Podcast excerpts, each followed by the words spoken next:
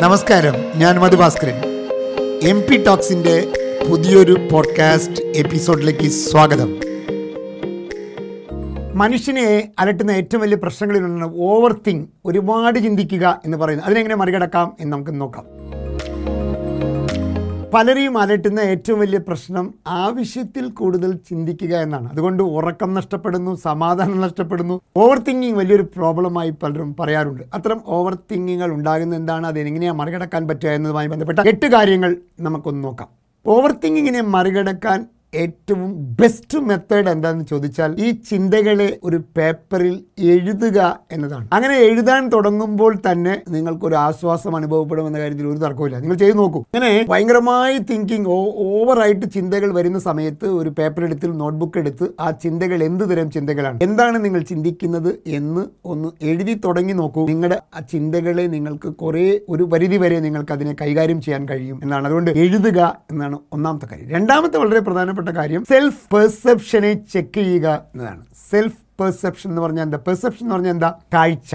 ഞാൻ കണ്ണട വെച്ചിട്ടാണ് നിങ്ങളെ കാണുന്നത്. ഈ കണ്ണടയിലൂടെ കാണുന്നതാണ് കാഴ്ച. ഇതുപോലെ മനസ്സിലൊരു കണ്ണടയുണ്ട്. അതിനെയാണ് നമ്മൾ പെർസെപ്ഷൻ എന്ന് പറയുന്നത്. നിങ്ങളെ ഏത് കണ്ണടയിലൂടെയാണ് നിങ്ങൾ കാണുന്നത്? നിങ്ങളെ നിങ്ങളുടെ സെൽഫ് പെർസെപ്ഷൻ അനുസരിച്ചാണ് നിങ്ങളെക്കുറിച്ച് നിങ്ങൾ ചിന്തിക്കുന്നത്. നിങ്ങൾക്കൊരു സ്ഥലത്ത് ചെല്ലുമ്പോൾ അവിടെ എന്തെങ്കിലും പ്രത്യാഘാതം ഉണ്ടാവുമോ പ്രശ്നം ഉണ്ടാവുമോ എന്നൊക്കെ ചിന്തിക്കുന്നത് നിങ്ങളെ നിങ്ങൾ കുറവായ ഒരു കണ്ണടയിലൂടെ കാണുന്നത് കൊണ്ടാണ്. അപ്പൊ നിങ്ങളുടെ സെൽഫ് പെർസെപ്ഷൻ നിങ്ങളെക്കുറിച്ച് നിങ്ങൾ എങ്ങനെ ചിന്തിക്കുന്നു എന്നതിനെ ഒന്ന് മനസ്സിലാക്കുക. ഞാൻ എപ്പോഴും പറയുന്ന അവയർനെസ് ഇസ് ഹാഫ് ക്യൂർ എന്നാണ്. നിങ്ങൾ എങ്ങനെ ചിന്തിക്കുന്നു എന്ന് നിങ്ങൾ മനസ്സിലാക്കുന്നത് തന്നെ നിങ്ങൾക്കൊരു ആശ്വാസമാണ്. അപ്പൊ അതുകൊണ്ട് എങ്ങനെയാണ് നിങ്ങളെ നിങ്ങൾ വിലയിട്ടിരിക്കുന്നത്? നിങ്ങളെ എങ്ങനെയാണ് കാണുന്നത്? ഏത് കാഴ്ചയിലൂടെയാണ് കാണുന്നത് എന്ന് മനസ്സിലാക്കുക. അപ്പോൾ നിങ്ങളുടെ ചിന്തകളെ നിങ്ങൾക്ക് മാനേജ് ചെയ്യാൻ കഴിയും. മൂന്നാമത്തെ കാര്യം നോക്കിക്കോളൂ. ഓവർ തിങ്കിങ്ങിൽ വലിയ സ്വാധീനമുള്ള ഒരാളുണ്ട്. ആരാന്നറിയോ? ഭൂതകാലം. ഭൂതകാലം ഇങ്ങനെ നമ്മളെ പിന്തുടർന്ന് വരും. നമ്മുടെ ചിന്തകളിൽ ബഹുഭൂരിപക്ഷവും ഭൂതകാലവുമായി ബന്ധപ്പെട്ടതാണ്. അത് വേണ്ടായിരുന്നു അത് ചെയ്യണ്ടായിരുന്നു ആ ബന്ധം വേണ്ടായിരുന്നു അങ്ങനെ പോകേണ്ട ആവശ്യം ഉണ്ടായിരുന്നില്ല ആ പ്രവൃത്തി അനിവാര്യമായിരുന്നില്ല. ദൈവതമ്പുരാൻ വന്നാൽ പോലും ഒന്നും ചെയ്യാൻ പറ്റാത്ത ഒരു കാര്യമാണ് ഭൂതകാലമെന്നും നമുക്കൊന്നും ചെയ്യാൻ പറ്റാത്ത ഒരു കാര്യത്തിന് വേണ്ടി എന്തിന് നമ്മൾ ഇങ്ങനെ കൂടുതൽ സമയം ചിന്തിക്കുന്നു എന്നത് വലിയ മണ്ടത്തരമല്ലേ? നമ്മൾ അതിലേ ചെയ്യാം? അപ്പൊ ഭൂതകാലത്തിനെ സൂക്ഷിക്കുക. ഭൂതകാലം ഒരു പാഠമാണ്. ഭൂതകാലം ഒരു ലേണിംഗ് ആണ്. ഇനിയുള്ള കാലത്ത് മുന്നോട്ട് കൊണ്ടുപോകാൻ അപ്പൊ ഭൂതകാലത്തിനെ ഭൂതകാലത്തിന്റെ ചിന്തകളാണോ? നിങ്ങൾ ഇത് എഴുതിയെടുക്കുമ്പോൾ നിങ്ങൾക്ക് മനസ്സിലാകും. ഏത് ചിന്തകളാണ് നിങ്ങളെ വലിട്ടിക്കുക ഭൂതകാലത്തിന്റെ ചിന്തകളാണോ നിങ്ങൾ നയിക്കുന്ന? മൂന്നാമത്തെ കാര്യം ഭൂതകാലത്തിൽ നിന്ന് പുറത്തു വരാൻ. നാലാമത്തത്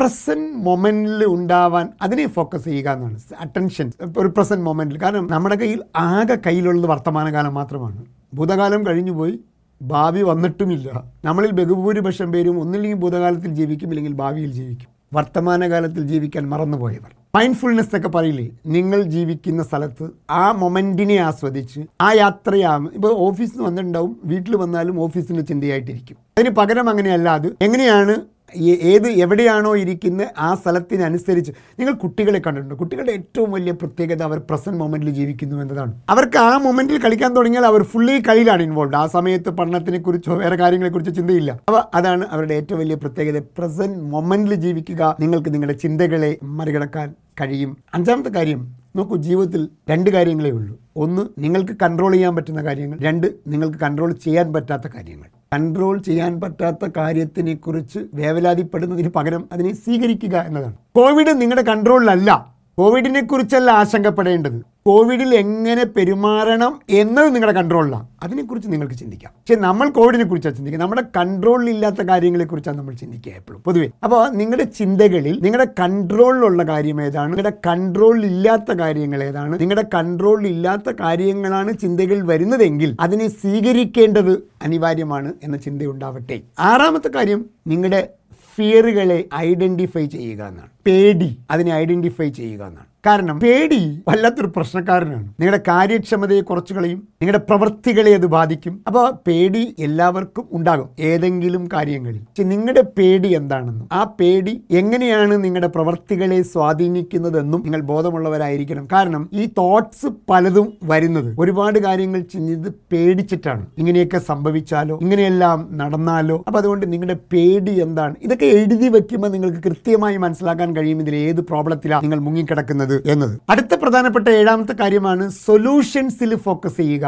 എന്ന് പറയുന്നത്. നമ്മൾ പൊതുവെ പ്രശ്നങ്ങളെക്കുറിച്ചായിരിക്കും ചിന്തിക്കുക. ഈ ഓവർ തിങ്കിങ് വരുന്നത് പ്രശ്നത്തിനെ കുറിച്ചാണ് പരിഹാരങ്ങളെ കുറിച്ചല്ല അപ്പൊ പ്രശ്നങ്ങളുടെ തോട്ടിൽ നിന്ന് അതിന്റെ പരിഹാരങ്ങളിലേക്കുള്ള തോട്ടിലേക്ക് മാറിക്കൊള്ളത് ഭയങ്കര ബെനിഫിറ്റ് ആയി മാറും. അപ്പൊ നിങ്ങൾ ഈ തോട്ട്സ് ഒക്കെ എഴുതുമ്പോൾ അറിയാം ഈ പ്രശ്നങ്ങളെ കുറിച്ചാണ് നിങ്ങൾ ചർച്ച ചെയ്യുന്നത്. യഥാർത്ഥത്തിൽ പരിഹാരങ്ങളെക്കുറിച്ചല്ലേ പരിഹാരങ്ങളെ കുറിച്ചല്ലേ കൂടുതൽ ചിന്തിക്കേണ്ടത്? അപ്പോൾ നിങ്ങളുടെ ഫോക്കസ് നിങ്ങളുടെ എനർജി നിങ്ങളുടെ സ്ട്രെങ്ത് സൊല്യൂഷൻസിലാവട്ടെ ഏഴാമത്തെ കാര്യം. എട്ടാമത്തെ കാര്യം അങ്ങനെ ഓവർ തിങ്കിങ് കൊണ്ടുണ്ടാകുന്ന സ്ട്രെസ്സിനെ മാനേജ് ചെയ്യുക. സ്ട്രെസ്സിനെ എങ്ങനെ മാനേജ് ചെയ്യാൻ കഴിയും? ഒരു ബ്രീത്തിങ് എക്സസൈസുകൾ ചെയ്യുക. ഇല്ലെങ്കിൽ നിങ്ങൾക്ക് ഇഷ്ടമുള്ള വിനോദങ്ങളിൽ ഏർപ്പെടുക. നിങ്ങൾക്ക് ഇഷ്ടമുള്ളവരുടെ കൂടെ ഇരിക്കുക. അപ്പോൾ ഇത്തരം കാര്യങ്ങളെല്ലാം നിങ്ങളുടെ സ്ട്രെസ്സിനെ റിലീസ് ചെയ്യാൻ സഹായിക്കും. സ്ട്രെസ് കൂടുമ്പോൾ എന്താ സംഭവിക്കുക? ഇതിനെ വളർത്തുകൊണ്ടിരിക്കുകയാണ് ഈ തിങ്കിങ്ങിന് അപ്പോൾ അതുകൊണ്ട് ഇത്തരം കാര്യങ്ങൾ ചെയ്യുന്നതിലൂടെ നിങ്ങളുടെ അനാവശ്യ ചിന്തകളെ അനാവശ്യ ചിന്തകളെ ചിന്തകൾ ഉണ്ടാവാം. പക്ഷേ അത് ഒരുപാട് കൂടിപ്പോയാൽ പോയാൽ നിങ്ങളുടെ പ്രവർത്തനത്തിനെ ബാധിക്കും നിങ്ങളുടെ എഫിഷ്യൻസിനെ ബാധിക്കും. അപ്പോൾ അതുകൊണ്ട് അത്തരം അധിക ചിന്തകളെ വളരെ സൂക്ഷിച്ച് ഇതിൽ ഏറ്റവും പ്രധാനപ്പെട്ടതാണ് ഇത്തരം ചിന്തകളെ എഴുതി അതിന് രൂപം കൊടുക്കുക. അപ്പം നിങ്ങൾക്ക് മനസ്സിലാകും ഈ പറയുന്നതിൽ എവിടെയെല്ലാമാണ് നിങ്ങൾ വഴിതെറ്റി പോകുന്നത് എന്ന് കറക്റ്റ് ചെയ്യാൻ എളുപ്പമുണ്ടാകും. നമ്മുടെ ചിന്തകളെ നമുക്ക് കൈകാര്യം ചെയ്യാമെങ്കിൽ മനസ്സിനെ കൈകാര്യം ചെയ്യാൻ കഴിയും. മനസ്സിനെ കൈകാര്യം ചെയ്യാമെങ്കിൽ മനുഷ്യനെ കൈകാര്യം ചെയ്യാൻ കഴിയും. മനുഷ്യനെ കൈകാര്യം ചെയ്യാൻ കഴിയുമെങ്കിൽ ഈ ലോകത്തിനെ കൈകാര്യം ചെയ്യാൻ കഴിയും. അതുകൊണ്ട് ചിന്തകളെ കൈകാര്യം ചെയ്യാൻ പഠിക്കുക.